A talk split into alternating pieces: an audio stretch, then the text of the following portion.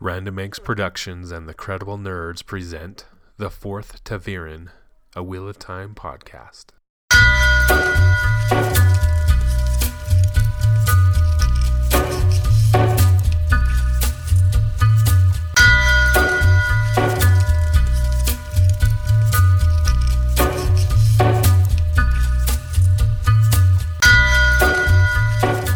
Wheel of time turns, and ages come and pass, leaving memories that become legend.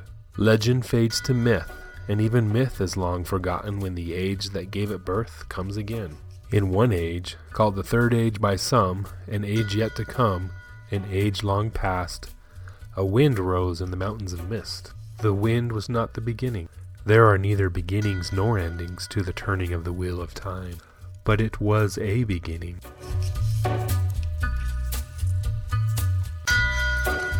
Welcome, everyone, to the fourth Ta'veren, a Wheel of Time podcast from your hosts, the Credible Nerds. My name is Justin, and as always, I have my co host and fellow Ta'veren with me, Mark. Hey guys, how's it going? And this is episode three of our fourth Ta'veren podcast. And today we'll be covering chapters 11 through 15 from The Eye of the World, which is book one in the Wheel of Time fantasy series that was written by Robert Jordan. And the last two episodes, we've covered a couple prologues as well as all the chapters up through chapter 10. So if you haven't listened to those, uh, go back and listen to those first two episodes to catch up um, and kind of find out what's what's been happening lately. But this episode will start off with chapter 11, The Road to Terran Ferry. Is it Terran or Taran? I always say Terran. I say Terran as well. Um, I I've heard it. Uh, I think they say Terran Ferry in the um, audiobook, so that's I just stick with it. Yeah. One thing I read on online somewhere this past week was that um, about the pronunciations of the of the names. We've kind of gone over that in the previous episodes, but because um, everyone says things differently, right? Mm-hmm. Um, I guess for the first audiobook, maybe the first two audiobooks, the the readers contacted Robert Jordan, be like, "Hey, how do you say uh, 90 or how do you say Moiraine? You know, all these words. How do you say Aes Sedai?" And he told them, and then he says Robert Jordan said that they after the first or second audiobook, they just quit calling and they kind of made it up. what sounded best for them or what was easy for them to pronounce as they were reading the story. So uh, that's I thought that was kind of funny because I always thought, well, because I knew they had contacted Robert Jordan to get the correct pronunciation, but apparently they stopped after a while. So how you say these names. Well, I mean, I, I could only imagine like these books are long, and you'd probably have like, uh, you know, two or three hundred words. Like, hey, how do you say this? How do you say this? And I'm sure that they just are like, okay, yeah, we've called them like a thousand times. yeah. So yeah, I, I that makes sense, but kind of funny because they have the if you read the books in the back they have glossaries and they they tell you how to pronounce the each name. Yeah. And even with the glossaries, right? Justin and I continue to pronounce things different. So, yeah. uh, you know, whatever whatever it is. So yeah. And someone likened it. I think it was on Twitter. Someone likened it to, well, if you're in the South, you know, the deep South, you're going to say different words than if you were in, you know, the West or California or New England, right? Everybody says the same word differently. So it's it's kind of I think it's a good explanation. You know, it's not so different that you don't know what they're saying, but it's just a different way to pronunciate these words. So I thought mm. that was mm-hmm. good. But before we get started, I wanted to talk about some Wheel of Time news. Uh, the last episode we talked about they were having the the writer, the showrunner of of Wheel of Time TV show uh, Rafe Judkins was having a, a, contest. They had bought a a new writer's room or moved into a new writer's room, and it was pretty empty on the walls, and they wanted some decorations. So they challenged the fans on Twitter to submit lots of art and projects and things like that to so they decorate their office basically. And they they were going to announce the winners, and so they did that recently, and they announced the top three with the first one being uh, they called it 8 bit boys and it's kind of this. Um, I got the impression it was, you know, those little beads that you can put them together and iron them with an iron. They kind of melt together and form a picture or mm-hmm. you know something design or something. I forget what they're called, but that's what it looked like to me. And it was three, the three ta'veren boys, Mat, Rand, and Perrin, and they were. It looks, it's pretty creative uh, the way that it was made. I thought that was pretty cool. Oh yeah, I'm looking at it. It's basically like a, uh, you know, if you're a computer nerd or, or anything, and you know what an 18-bit or 16-bit game is from back in the day. Yeah, it's just kind of that look, like blocky, right? Yeah. Uh, so it's pretty, it's pretty cool. I'm looking at it. I, I like it. Yeah, I thought it was pretty creative, and they did a good job with it. So I was, I've definitely thought that was definitely one of the the better ones to pick. I haven't seen them all, obviously, but I like it. And then the second one was a heron marked sword that someone made or I don't know how they made it. Maybe they got a sword and kind of just etched the herons in it, but I mean it's pretty cool. I I thought that would take first place, but uh, it took second, and it was pretty pretty cool. I'd like to hang that over my fireplace. That's for sure. Oh yeah, this looks sweet. I'm just uh, I just googled it right, and uh, yeah, it looks it looks pretty legit. Yeah, yeah, pretty cool. And then the final, the first place winner uh, was I someone was posting them on probably the creator of them was posting them on Twitter throughout the past couple weeks. But they're like these tabloid front covers with these, you know, they have those crazy headlines with these weird pictures. And so someone had submitted, I think, eight, six or eight of them, and with different sayings and headlines and pictures and stuff. And that's what ended up winning first place was those tabloid front covers from uh, the Wheel of Time story. So, uh, are you seeing those there, Mark? Are you looking at those? Uh, I I'm putting it in, but uh, I don't see it. Just pulls up a bunch of dumb tabloids about Donald Trump. yeah. Um, I'll have to look, but uh, they kind of sound like they'd be pretty neat. Yeah, yeah, they're pretty cool. I like them. I think they're they're good definitely all three are great choices and definitely worthy of winning the contest. So we just uh, wanted to give an update on that. If you're on Twitter, go check it out. Go to Rafe Judkins' uh, Twitter account, and you'll see pictures of them from I think it was you know the first of January around that time frame. So go check it out. So we'll keep you updated on the latest Wheel of Time news. Uh, lately, there hasn't been too much going on. They're just ramping up with you know writing scripts and getting organized all that sort of stuff so right now the news is kind of sparse and i'm sure as we get closer to them actually you know auditioning for parts and picking actors for characters the the news will come a little more frequently and be, be a lot more interesting so but we'll mm-hmm. definitely keep you updated on the latest wheel of time news i bet we'll see a big ramp up out right after uh, game of thrones is over I yeah see let's just nonstop news about it. And I think kind of that's what this is all, you know, like the timing is going to be. We're going to see Game of Thrones end and then a movie, you know, like a, you know, how they do the seasons for the different, you know, series. Like you'll see like a half a season go by and then we'll see this start. Yeah. Yeah, I can see that. So hopefully they start filming later this year. That'd be awesome. Um, I think that's kind of quick, but um, you never know. Mm-hmm. So, yeah, latest. That's the latest news from the Wheel of Time. Um, so, chapter eleven, the road to Taren Ferry. Um, last we left our group of adventurers, which is Lan, Moiraine, Rand, Mat, Perrin, Tom, and Egwene, and Bella, of course.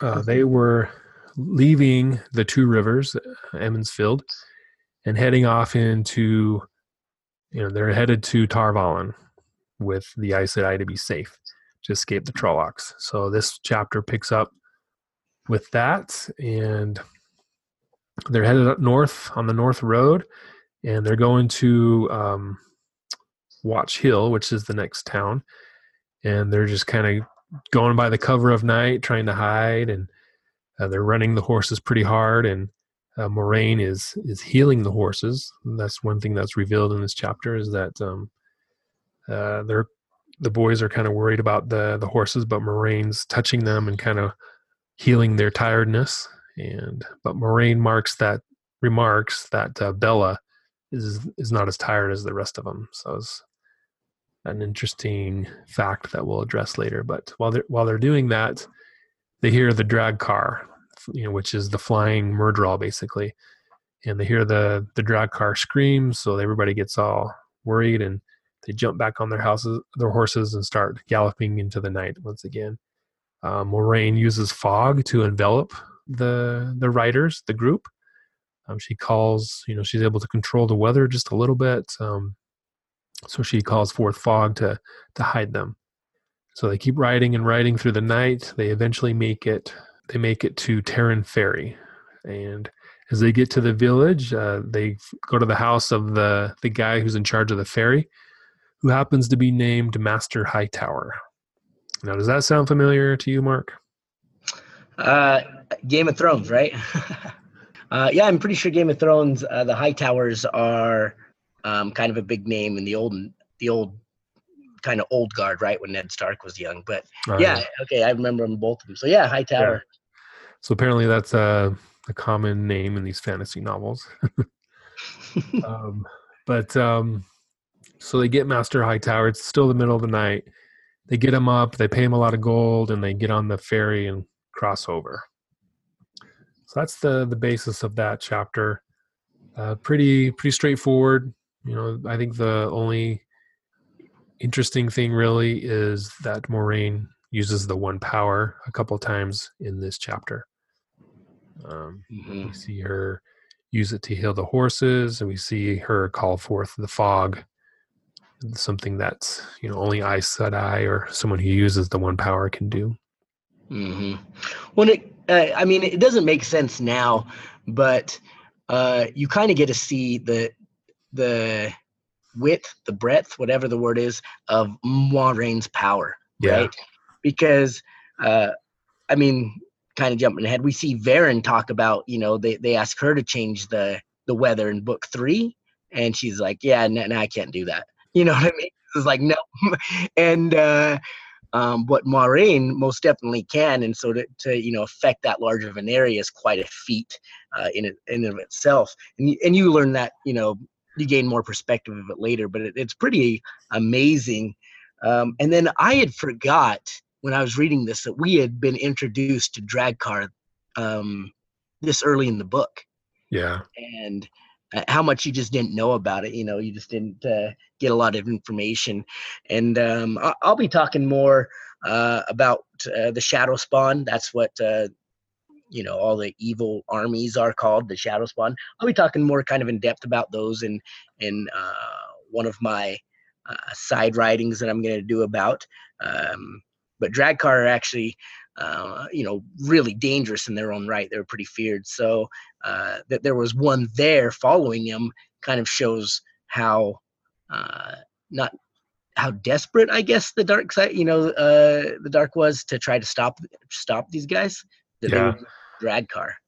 Yeah, they were going all in if they're sending Myrddraal, Trollocs, and a Draghkar all all at once to get them.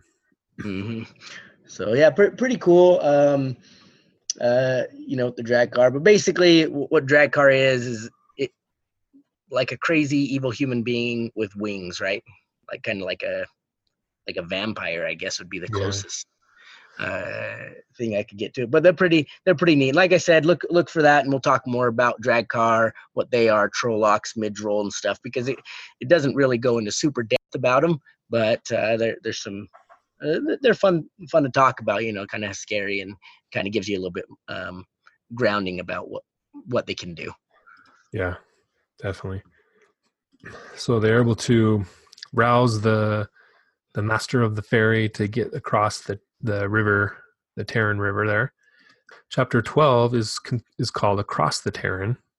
So pretty pretty basic chapter headings here: road to Taren Ferry, then across the Taren. So, mm-hmm. um, here they're they're able to to cross it. There's like this uh, ferry that they get all all the the group and the horses get on it, and the the guy Master How Hightower has these helpers that pull the rope and pull them across the river. I guess it's pretty wide and fast running and deep, so it's dangerous to just you know build a bridge or whatever. But that's how they they get across. They get across and Lan pays them some more gold, and there's kind of a hint that uh, Master Hightower and his group are going to attack those guys and steal their money. But um, Rand and Mat and Perrin kind of get their weapons ready and put their hand on their sword type stuff. So Tom pulls out a dagger and he's trimming his fingernails. So I thought that was kind of funny that they kind of nonchalantly say, "Hey, don't mess with us, or we're going to kill you." So Master Hightower and his goons kind of leave with what they got. Yeah, it's uh, so these chapters are kind of um, right here in the middle.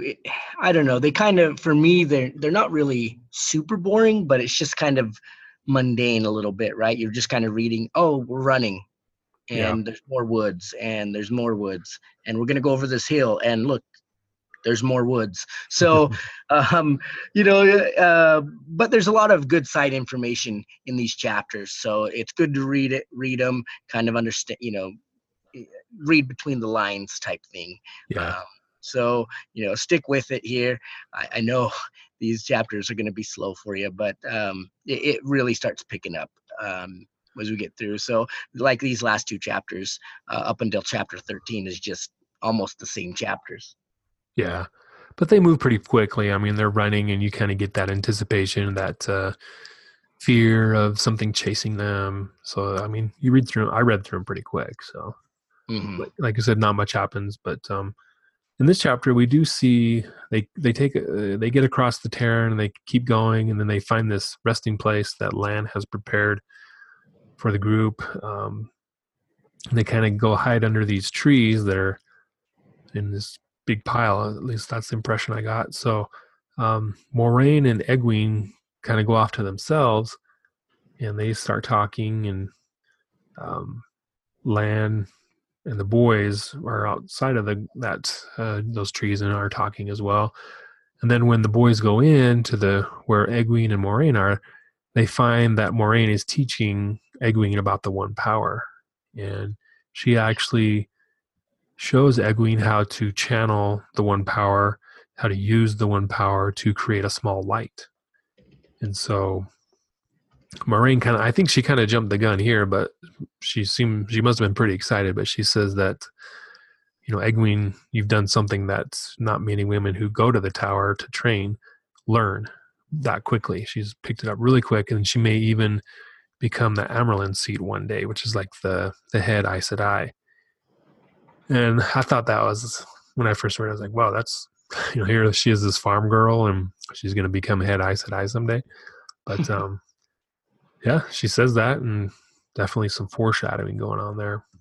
Mm. Well, and it makes you wonder too, like uh, because as you'll read through these books, uh, Aes Sedai are like the the best manipulators in the world. So it makes you wonder if when they recruit, if that's what they say to all, every girl, like to get them yeah. excited.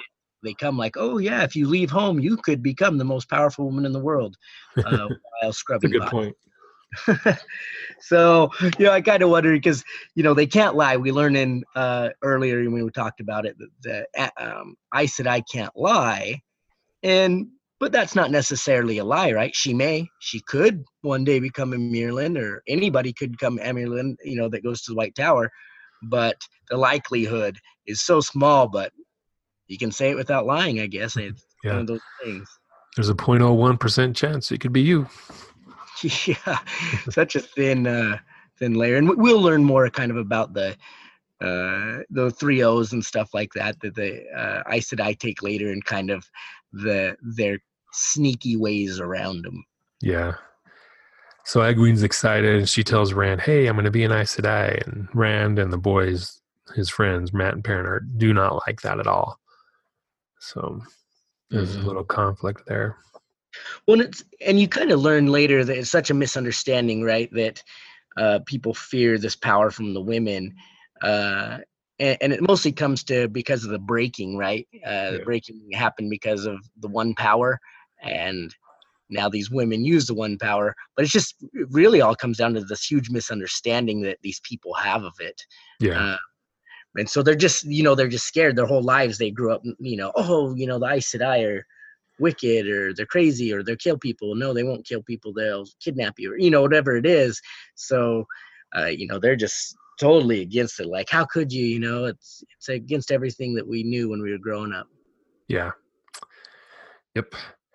So then we transition into the next chapter, chapter 13, called Choices. And um, as they kind of goes back to the group, and Moiraine uses the power to kind of do the same thing she did with the horses, where she kind of she takes away their tiredness, and they're able to to keep running and riding the horses. Um, in this chapter, the start of this chapter, Rand, Mat, and Perrin, they think they're only going to be going to be gone from the two rivers from their home for a short time. That they're gonna, you know, just go on this adventure. They're gonna go to Tar Valon and then come back home, and everything's gonna go back to normal. So that's kind of their mindset. It's just, hey, we're gonna go on this quick adventure, come back, it's gonna be fun, everything's gonna be cool when we get back. So uh, but Egwene, her her mindset is, "Hey, I'm leaving. Uh, I'm not coming back. I'm going to the the tower, uh, learn how to be an Aes Sedai, and a little more forward thinking than the boys are." Mm-hmm. So they get back on their horses and head out again uh, towards Baerlon. That's the next city on their stop uh, to the, to Tar Valon, and they're still headed north from the two rivers. Um, so they keep going. They they stop again for the night and Rand he he's kind of upset with what's going on to Egwene, so he's he wants to kind of listen in on what Moiraine and Egwene are talking about. So they go off again to talk, and uh, Rand sneaks over and starts to listen, and we hear Moiraine, or I guess we don't hear, Rand hears, and we're told through him that uh, they talk about the five powers, um, how um, Moiraine is telling Egwene, kind of like what you're saying, that the Aes Sedai, the the female Aes Sedai, aren't, aren't evil. You know, they're not the bad guys. The the men were the ones that went insane and broke the world and kind of went crazy and did all these crazy things and hurt people. So um, she kind of gives Egwene a rundown and reassures her, "Hey, it's going to be okay.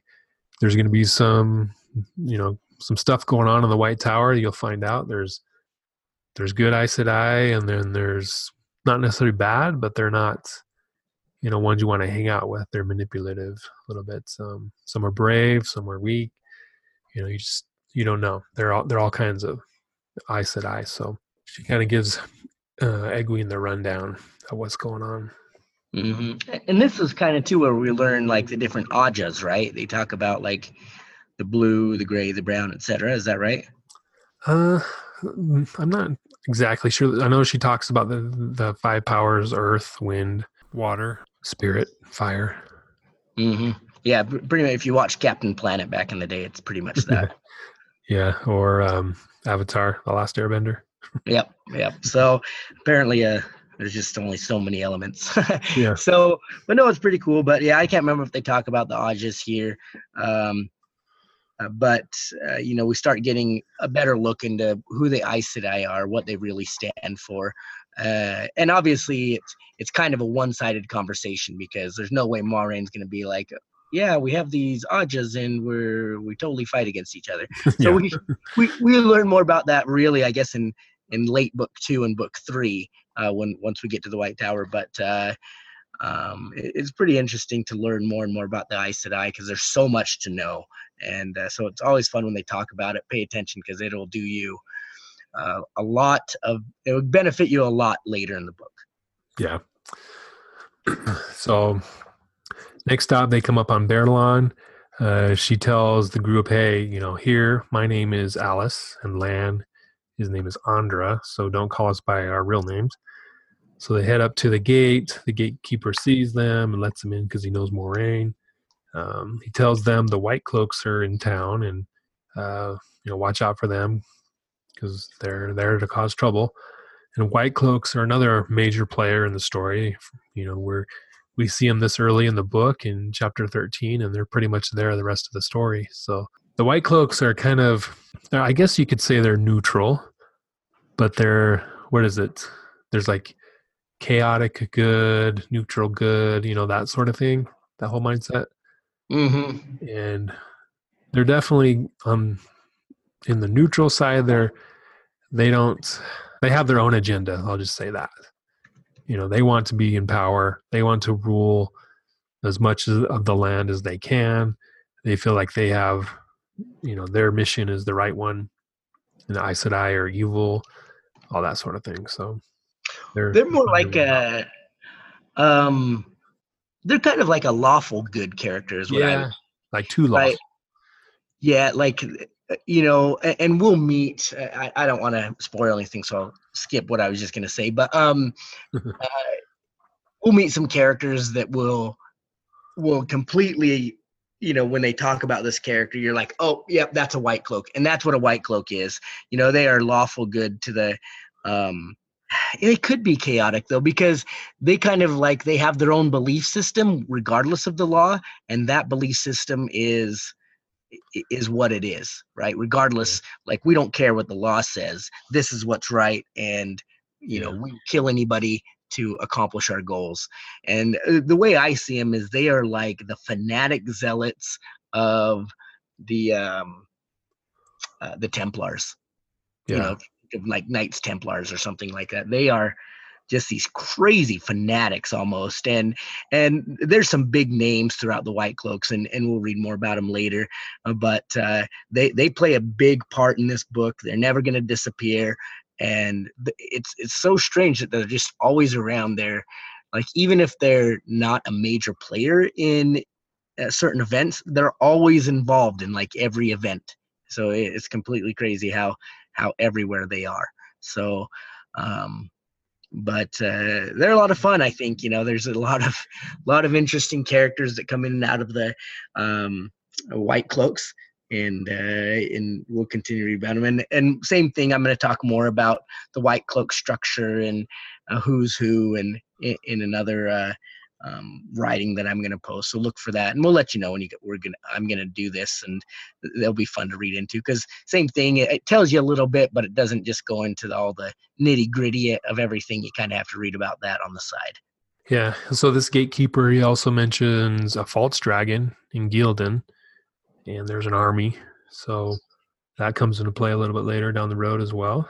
Um, they they enter the city of Baerlon, and here we hear first about the Karaethon cycle from Tom. Tom tells Rand a little bit about it. Uh, talks about the dragon reborn because because of the false dragon that they just heard about. Tom starts telling a little bit, a little bit more about the the real dragon. Rand doesn't know what to think of the prophecies, but um, you know this is the first time we hear about that.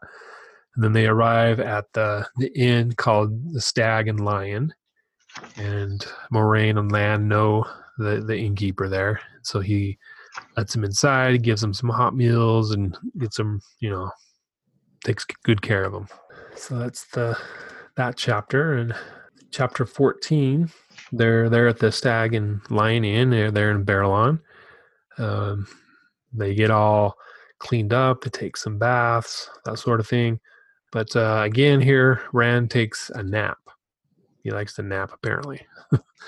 And as he does, um, he has a dream about Ba'alzamon. And Ba'alzamon is there chasing him, and he kind of tries to escape, but he can't. Everywhere he goes, Ba'alzamon's there waiting for him. So Rand starts to engage in a conversation with him. He asks Rand about the Eye of the World. He asks about the Amyrlin seats, if um, if the Amyrlin seat's going to use them. So Rand's kind of freaked out, and he tells him that, hey, you're supposed to be bound in Shayol Ghul, which is the, the headquarters of the Dark One. And this is kind of an interesting point because we hear that Ba'alzamon is one of the, the Forsaken. So he's supposed to be bound with the other 12 Forsaken, you know, in this prison, basically. But here he is. And Ba'alzamon says that he's he's never been bound. You know, that's not, you know, that didn't happen to me. I was with Lews Therin when he killed everyone, when he created Dragonmount. He was there to whisper in Arthur Hawkwing's ear and kind of direct his thing, his his campaign, and then you know, so he says throughout history, I've been there. I've influenced. Didn't he say something about the Trolloc Wars too? Yeah, he was there for that. So he's supposed to be bound, but yet here he is, you know, popping up throughout history, creating chaos. So that's that's an interesting topic. Um, so Rand thinks he's dreaming, but then Ba'alzamon makes these rats break their back to show him that he's not dreaming. This freaks out Rand and he wakes up. He kind of gets up, and that's when the chapter ends.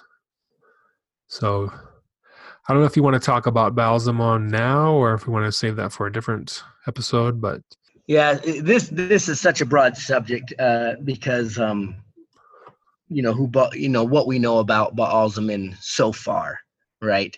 Um, you know he's around. His eyes are are fire. His mouth is fire. Um, you know they. Uh, I think we find out actually later he's a Forsaken, but uh, right now they think he's the Dark One. The yeah.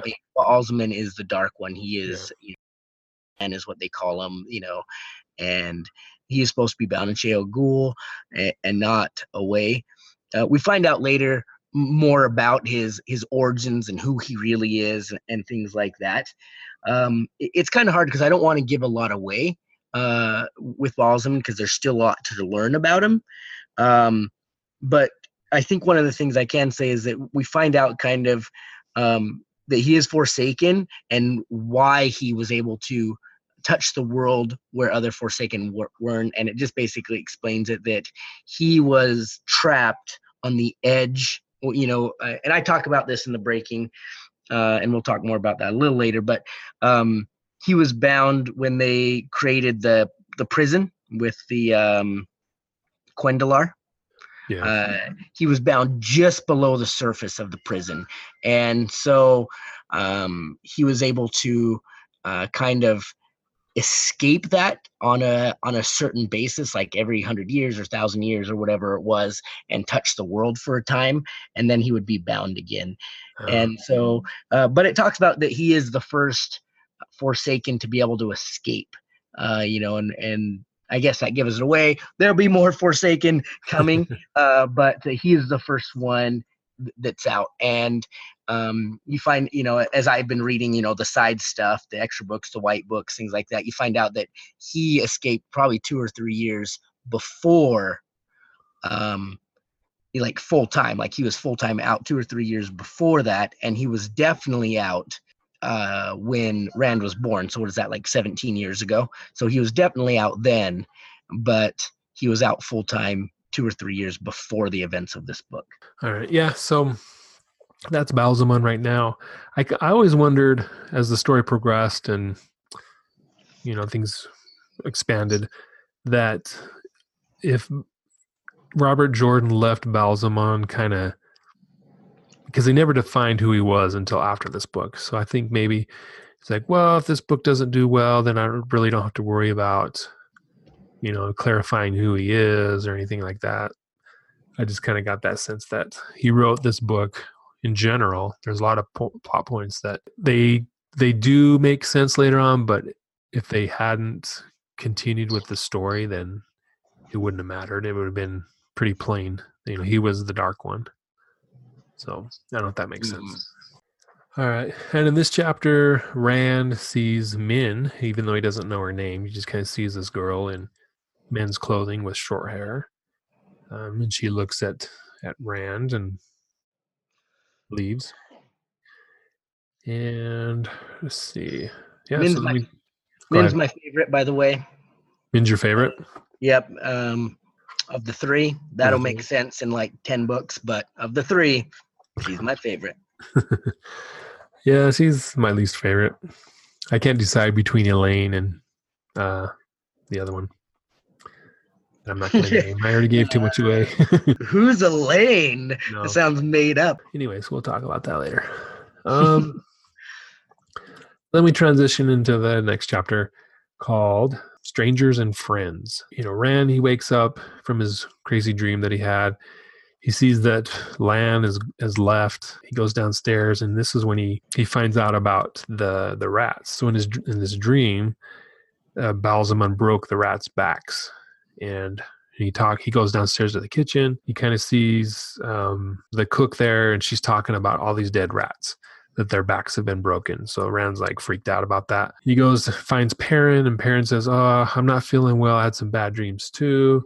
They kind of talk about it and they realize hey it's the same dream. Ba'alzamon's in both of our dreams. So that was kind of strange for them. But uh, rand wants to go out and explore so he leaves. And on his way out he, he runs into min for the first time has a conversation with her and uh, she starts telling him some things that uh, is kind of far out there, but they're compelling.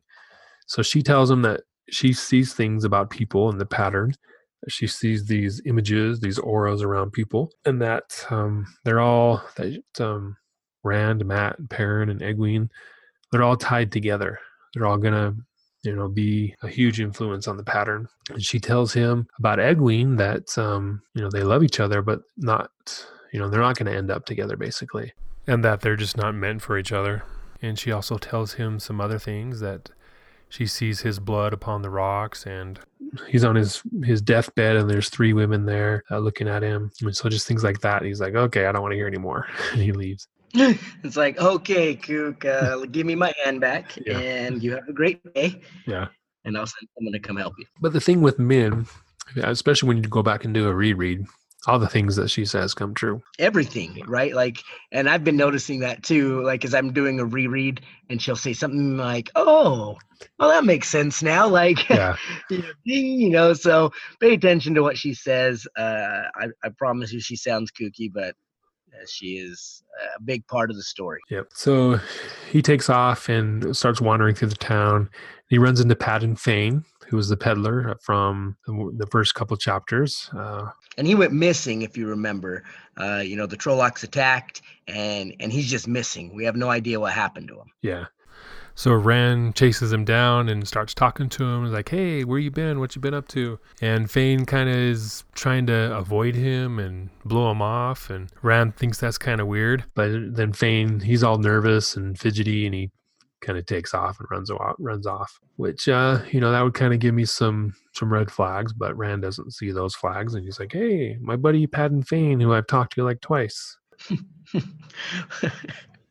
well they kind of knew him before that too though right so like they i mean while oh yeah he came like every best, year right yeah why they might be best friends like he, he's he knows who he is you know it's not that they're strangers yeah that's true so he goes chasing after Fain, but he runs into Mat, and Mat and Rand start talking and say, "Hey, did you see Padan Fain?" and that sort of thing. And then they talk about their dreams. They find out that hey, they're having the same dreams too, and all three of them are.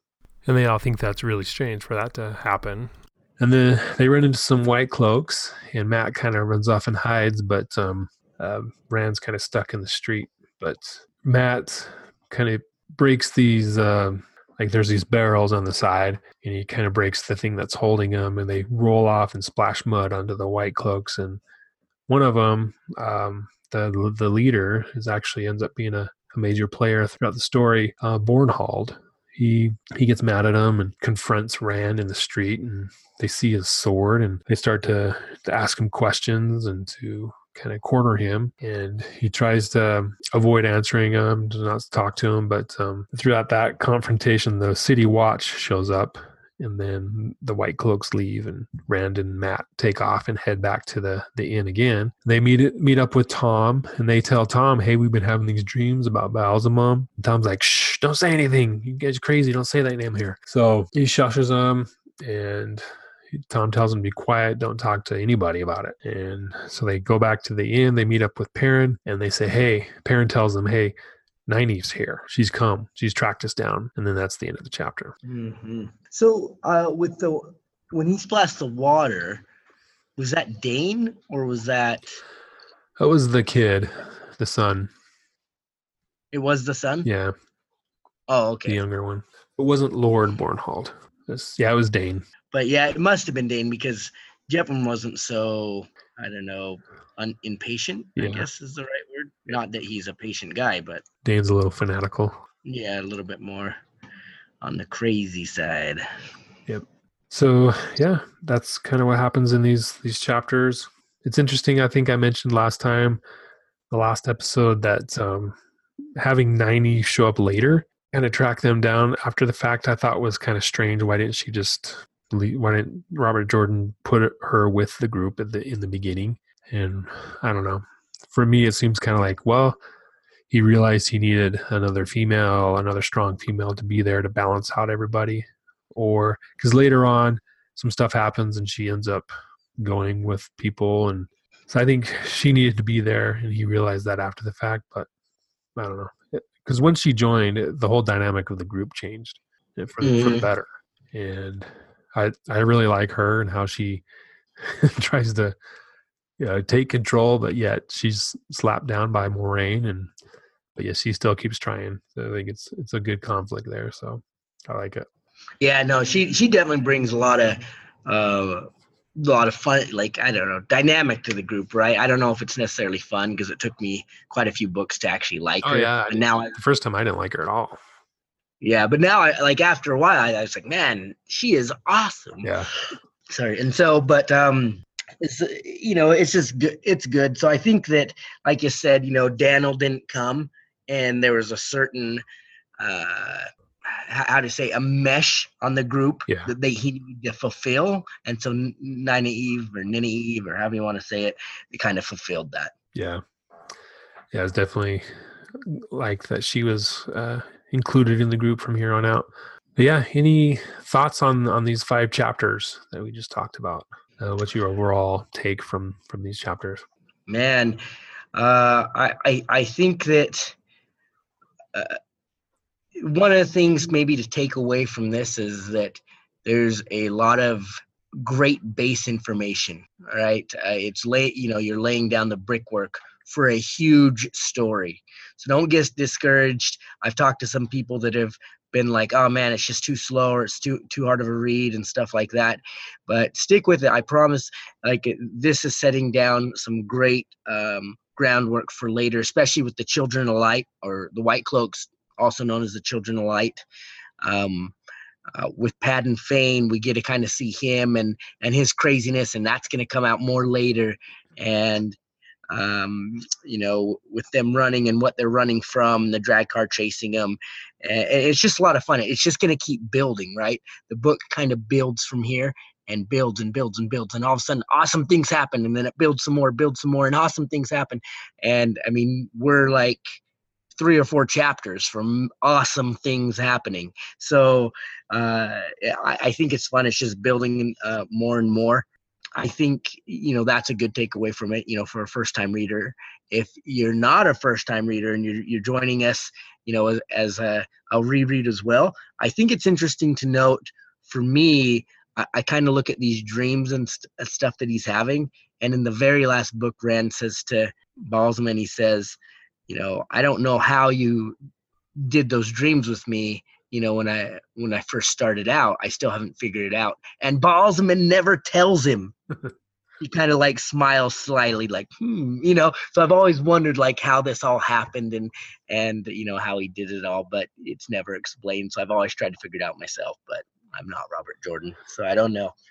Yeah so if anybody has any insight uh, let us know on social media or send us an email. Let us know what you think um, because uh, yeah i mean like you said these chapters lay some serious groundwork. The the first couple chapters same thing uh, but they were stuck in Emond's Field. They didn't go anywhere. And these chapters they're running. They, you know there's there's a lot of action and stuff like that. So it's a lot more interesting but still this is all just groundwork for the rest of the story. I mean Padan Fain huge character. Uh, we see that he didn't die in the the Trolloc attack on the two rivers.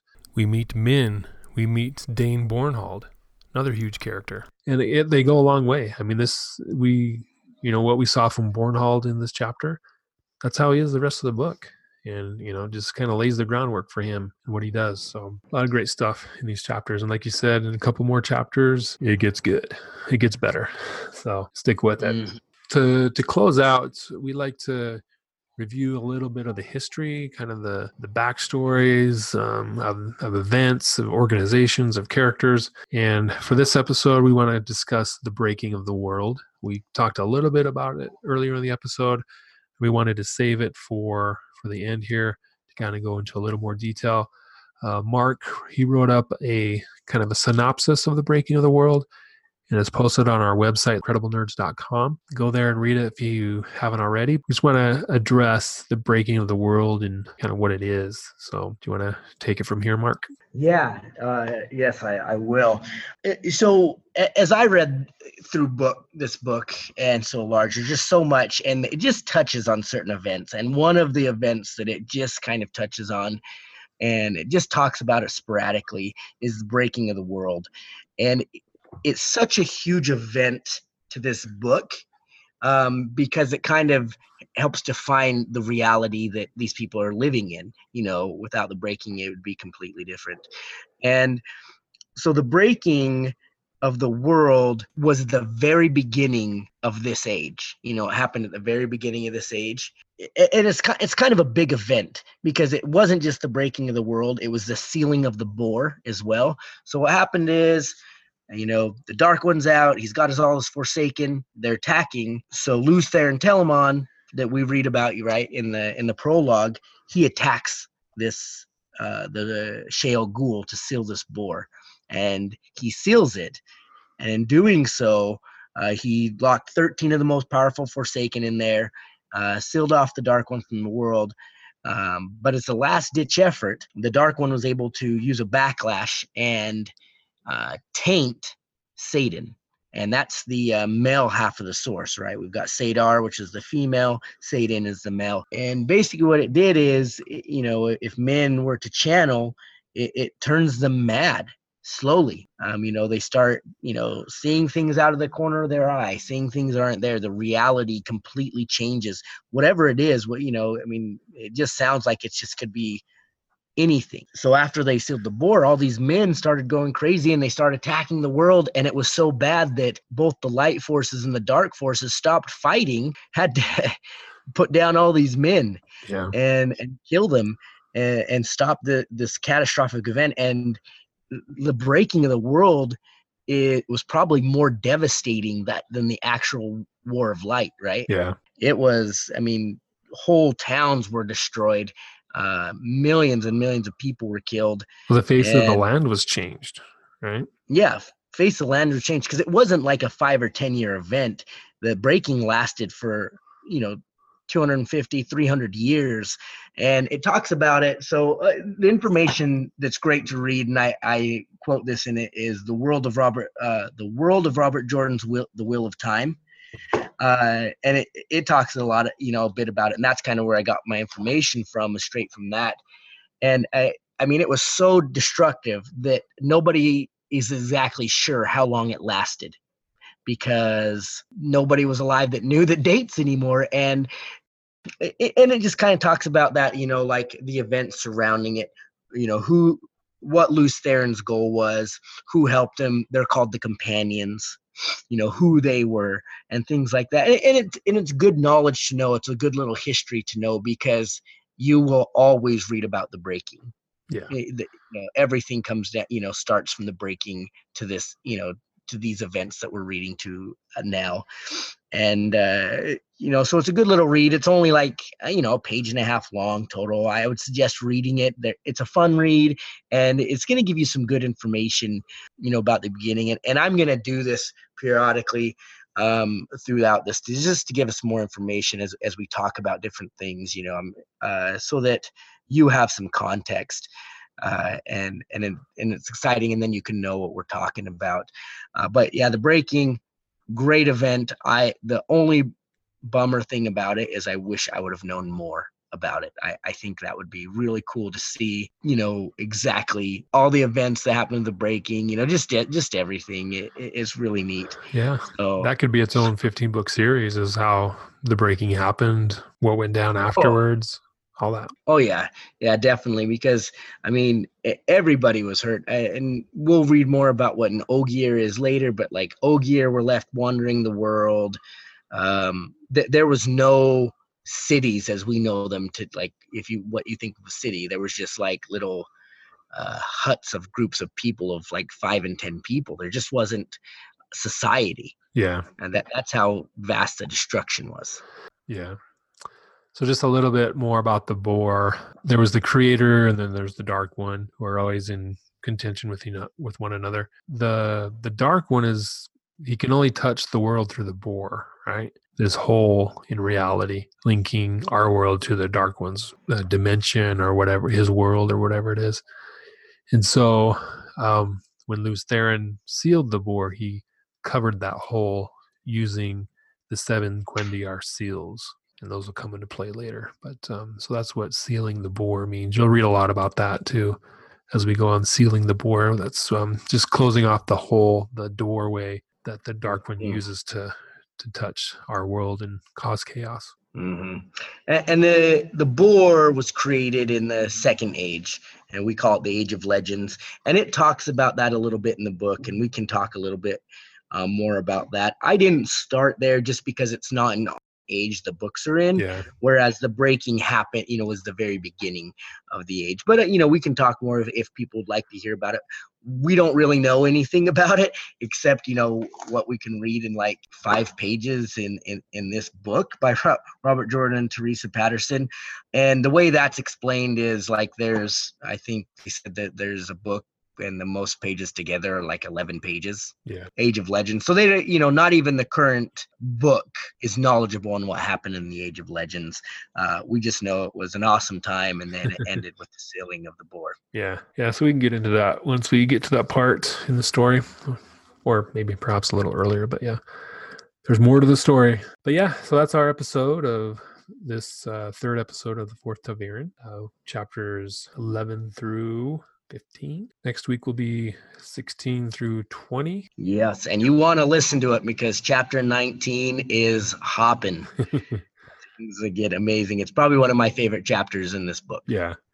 Yeah, that part's uh, one of my favorites too. Yeah, if you have any questions or comments or want to give us feedback or anything, definitely reach out to us on social media. We're on Twitter, Instagram, Facebook under Credible Nerds. And send us an email at crediblenerds at gmail.com. Just let us know what you think. If you like our show, if you feel like we could do a better job, let us know what that is. Uh, we're always looking to improve and get better. And if there's a segment you'd like to hear on, our- hear on our show that we're not talking about, let us know. If you want to hear more about Bela, let us know.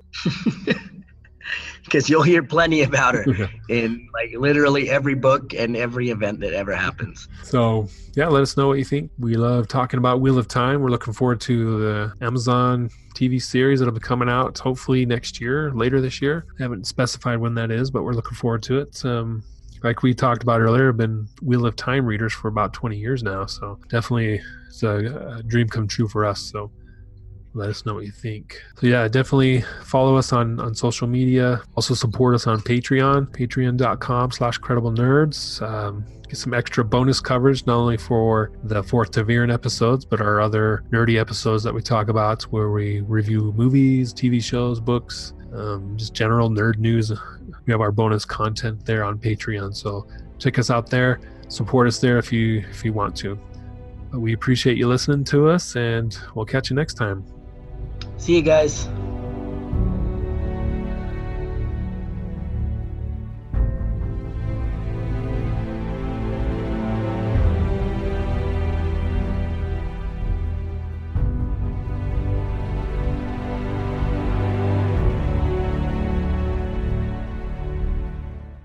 While recording this last episode, Mark and I kept talking about certain topics that contain spoilers. So we wanted to put this at the end of the podcast and give you a spoiler warning. If you haven't read all 15 books of The Wheel of Time, you will be exposed to some spoilers. So just be warned. Uh, we spend a few minutes talking about Mat, Rand, and Lan, and who's the better swordsman, who would win in a one on one duel between these three. And so we give some speculation on that. So sit back and enjoy this bonus content.